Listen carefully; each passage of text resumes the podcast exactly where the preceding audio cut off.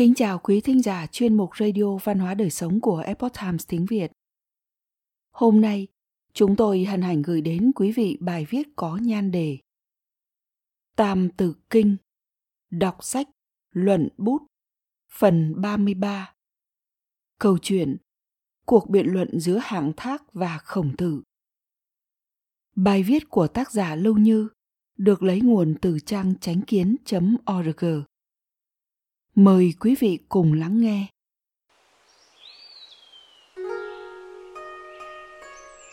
Âm Hán Việt. Tích Trọng Ni, Sư Hạng Thác. Cổ Thánh Hiền, Thượng Cần Học. Triệu Trung Lệnh, Độc Lỗ Luận.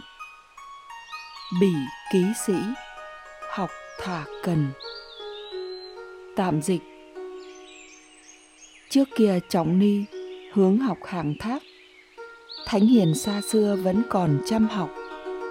Trung lệnh triều phổ, mãi đọc luận ngữ. Người đã làm quan, vẫn học chuyên cần. Dịch nghĩa tham khảo Khổng tử là một người hiếu học. Hễ có gì không hiểu, ông đều khiêm tốn thỉnh giáo người khác. Lúc ấy ở nước lỗ có một vị thần đồng mới 7 tuổi, tên là hạng thác. Khổng tử đã từng xin thỉnh giáo thác. Một bậc thánh nhân vĩ đại như khổng tử, còn có thể không ngừng học tập, không ngại học hỏi kẻ dưới. Điều này khiến chúng ta càng phải nghiêm túc suy nghĩ về tấm gương của hiền nhân. Triều phổ triều tống đã làm trung thư lệnh, còn không ngừng đọc luận ngữ. Không vì mình đã làm quan lớn mà quên chuyên cần đọc sách đọc sách, luận bút. Bài học này có thể nói là lời dạy về thái độ học tập và làm người. Khuyên bảo học trò cho dù học vấn cao bao nhiêu, cũng không thể tự cao tự đại, luôn phải giữ thái độ khiêm tốn và kính trọng người khác. Khổng tử là bậc thánh hiền thời cổ đại, là nhà giáo dục được muôn đời kính ngưỡng. Ông không chỉ ham học hỏi khiêm tốn hữu lễ. Điều khó làm được nhất là ông không ngại học hỏi kẻ dưới. Ông tôn trọng tất cả mọi người, không lấy thân phận địa vị tuổi tác mà luận bàn cao thấp. Đối xử với mọi người bình dị gần gũi, có thể khiêm tốn hạ mình, xin thỉnh giáo cả một đứa trẻ. Dưới đây chính là câu chuyện nổi tiếng khổng tử khiêm tốn thỉnh giáo và học tập cậu bé 7 tuổi hạng thác. Khi khổng tử bị đứa trẻ không chút nể mặt chỉ ra sai lầm, ông không vì giữ thể diện mà tức giận. Ngược lại, thản nhiên thừa nhận mình không bằng cậu bé. Chính như lời ông nói. Thứ nhất, biết thì là biết, không biết thì là không biết, ấy cũng là biết. Thứ hai, ba người cùng đi tất có người là thầy ta. Ông còn từng nói, nếu như chỉ lấy một chữ để dạy bảo đệ tử làm người như thế nào, thì chữ thứ là cần nhất. Thứ ba, điều gì mà mình không muốn thì đừng làm cho người khác. Đây là đức của quân tử. Trong câu chuyện bên dưới, khổng tử đều làm được ba phương diện này. Lời nói của ông đi đôi với việc làm đây là quân tử chân chính. Không dối trá, không che đậy, có thể trước mặt học trò mà tán dương một đứa trẻ hiểu biết nhiều hơn mình. Chính là làm được, không biết thì là không biết. Phải học tập cả một đứa trẻ, coi cậu bé là thầy. Kỳ thực chính là lấy bản thân để dạy học trò rằng, làm người không thể kiêu ngạo. Cho dù mình có học thức cao bao nhiêu cũng không thể biết hết mọi chuyện, cũng không thể tinh thông mọi thứ. Mỗi người đều có kiến thức độc đáo của mình, đều đáng để thỉnh giáo và học tập. Đây chính là làm được. Ba người cùng đi, tất có người là thầy ta. Ông không trách cứ đứa trẻ đã không để ý tới thể diện của ông. Chính là tấm lòng khoan dung, làm được thứ nhân, không so đo thiệt hơn khổng tử không chỉ tháng đáng trong dáng vô tư với mọi người, ông còn có thể thừa nhận người khác có điểm mạnh hơn mình, thỉnh giáo học tập tất cả mọi người. Trong thiên đầu tiên của sách luận ngữ, ông cũng đã nói, vô hữu bất như kỳ giả, nghĩa là không có người bạn nào không bằng mình. Mọi người cho rằng khổng tử nói vậy ý là không nên kết giao với những người không bằng mình kỳ thực là đã hiểu sai hoặc bẻ cong ý tứ. Câu nói này kỳ thực chính là để dạy bảo đệ tử. Bất cứ người bạn nào cũng đều có tài năng của bản thân họ, đều có điểm mạnh hơn mình, đáng để mình học tập, cho nên cần phải khiêm tốn. Nếu giảng dạy đúng, thì chính là người bạn nào cũng tài giỏi bằng mình, cho nên khổng tử muốn đệ tử của mình nhìn thấy điểm tốt của người khác, thấy được cái sai của mình để sửa. Bởi vì câu tiếp theo ông nói, quá tắc vật đạn cản nghĩa là người có lỗi thì chớ sửa đổi. Câu chuyện này chính là ông lấy bản thân mình ra để dạy học trò. Điều mà ông giảng trong sách luận ngữ thì từ bản thân ông có thể làm được. Ông cho rằng đứa trẻ có hiểu biết nhiều và kiến thức cao hơn mình, nên nguyện ý nhận chỉ bảo. Ông cũng có thể cho phép học trò hỏi mình bất kỳ vấn đề nghi hoặc nào. Ông đều kiên nhẫn giải đáp. Dĩ lý phục nhân, nghĩa là dùng đạo lý thuyết phục người khác, không áp đặt người khác. Đúng là ông đã lưu lại quan điểm giáo dục rất phù hợp với nhân tính. Hấu giáo vô loại tức là giáo dục đại trà không phân hình thức. Nhân tài thi giáo, nghĩa là tùy theo tài năng của học trò mà dạy. Điều ông thể hiện là sự tôn trọng và lý tính, là sự thẳng thắn, chân thành, nhân ái, thiện lương.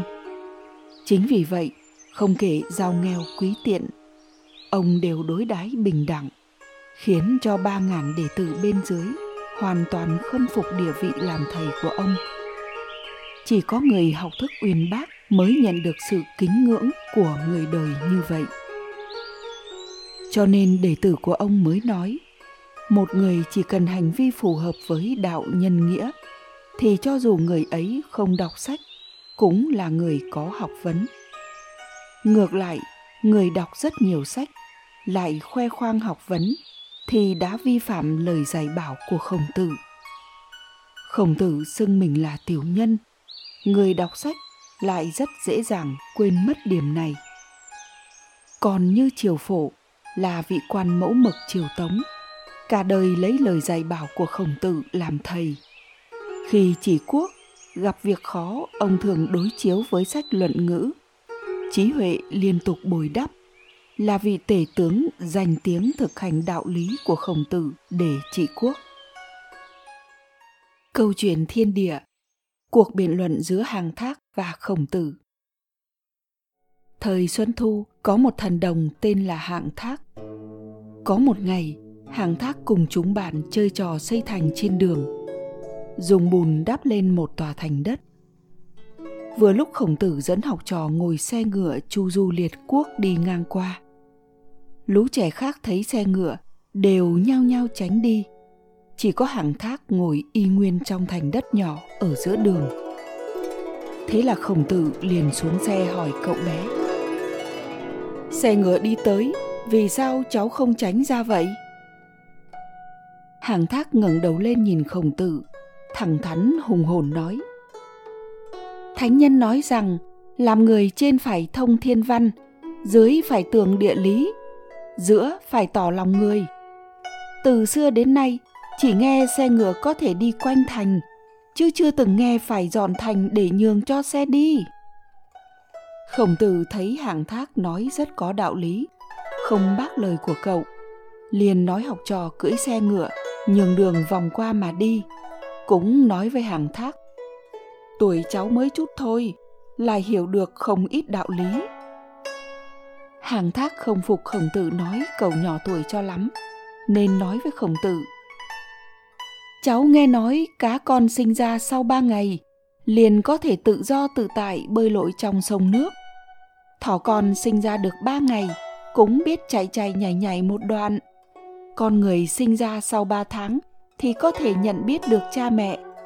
Đây là bản năng bẩm sinh, có quan hệ gì đến tuổi tác lớn nhỏ đâu. Khổng tử cảm thấy đứa nhỏ này rất có ý tứ, muốn thử xem tài năng và kiến thức của cậu bé. Lại hỏi hàng thác. Cháu đã nói như vậy, ta cũng muốn hỏi cháu một chút, xem cháu biết hay không. Núi nào không có đá, nước nào không có cá, môn nào không cần đóng, xe nào không có bánh, châu nào không sinh châu con, ngựa nào không sinh ngựa con dao nào không có vòng, lửa nào không có khói, cây nào không có nhánh. Hàng thác không chút suy nghĩ bèn trả lời ngay. Núi đất không có đá, nước giếng không có cá, không môn không cần đóng, xe kiện không có bánh, châu đất không sinh châu con, ngựa gỗ không thể sinh ngựa con, chiếc đầu không có vòng, huỳnh hỏa không có khói cây khô không có nhánh. Khổng tử nghe hàng thác trả lời, vô cùng vui sướng, liên tục tán thưởng nói, đáp thật hay, đáp thật hay. Hàng thác nghe rất đắc ý, cũng đưa ra một vấn đề hỏi khổng tử. Lão tiên sinh, vậy ông có biết hay không, ngỗng và vịt tại sao có thể nổi trên mặt nước mà bơi lội? Nhạn và hạc tại sao có thể phát ra tiếng kêu to? Tùng và Bách, tại sao một năm bốn mùa đều xanh tốt? Khổng tử trả lời, Ngống và vịt có thể nổi trên mặt nước bơi lội là vì do chân có màng. Nhạn và hạc có thể kêu to là vì cổ chúng dài. Tùng và Bách một năm bốn mùa đều xanh tốt là vì lõi của chúng rất rắn chắc. Hạng thác không cho là đúng, lắc cái đầu nhỏ nói. Không đúng rồi, cóc nhái cũng kêu to. Chẳng lẽ là bởi vì bọn chúng cổ dài sao? Con rùa ba ba biết bơi lội. Chẳng lẽ là vì chân bọn chúng có màng sao? Cây trúc một năm bốn mùa đều xanh tốt. Chẳng lẽ do lõi của nó đặc sao? Bị hàng thác phản bác. Khổng tử nhất thời không trả lời được. Không khỏi cảm thán, mà đến bên học trò của mình nói. Thật không đơn giản nha thật sự là hậu sinh khả úy. Xem ra ta còn phải học tập cậu bé mới được. Trích khổng tử hạng thác tường vấn thư.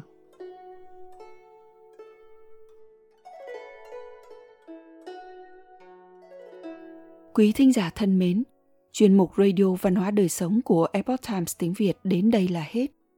Để đọc các bài viết khác của chúng tôi, quý vị có thể truy cập vào trang web epochtimesviet.com. Cảm ơn quý vị đã lắng nghe, quan tâm và đăng ký kênh. Xin chào tạm biệt và hẹn gặp lại quý vị trong chương trình lần sau. Kính chúc mọi điều bình an và tốt lành tới quý vị cùng người thân.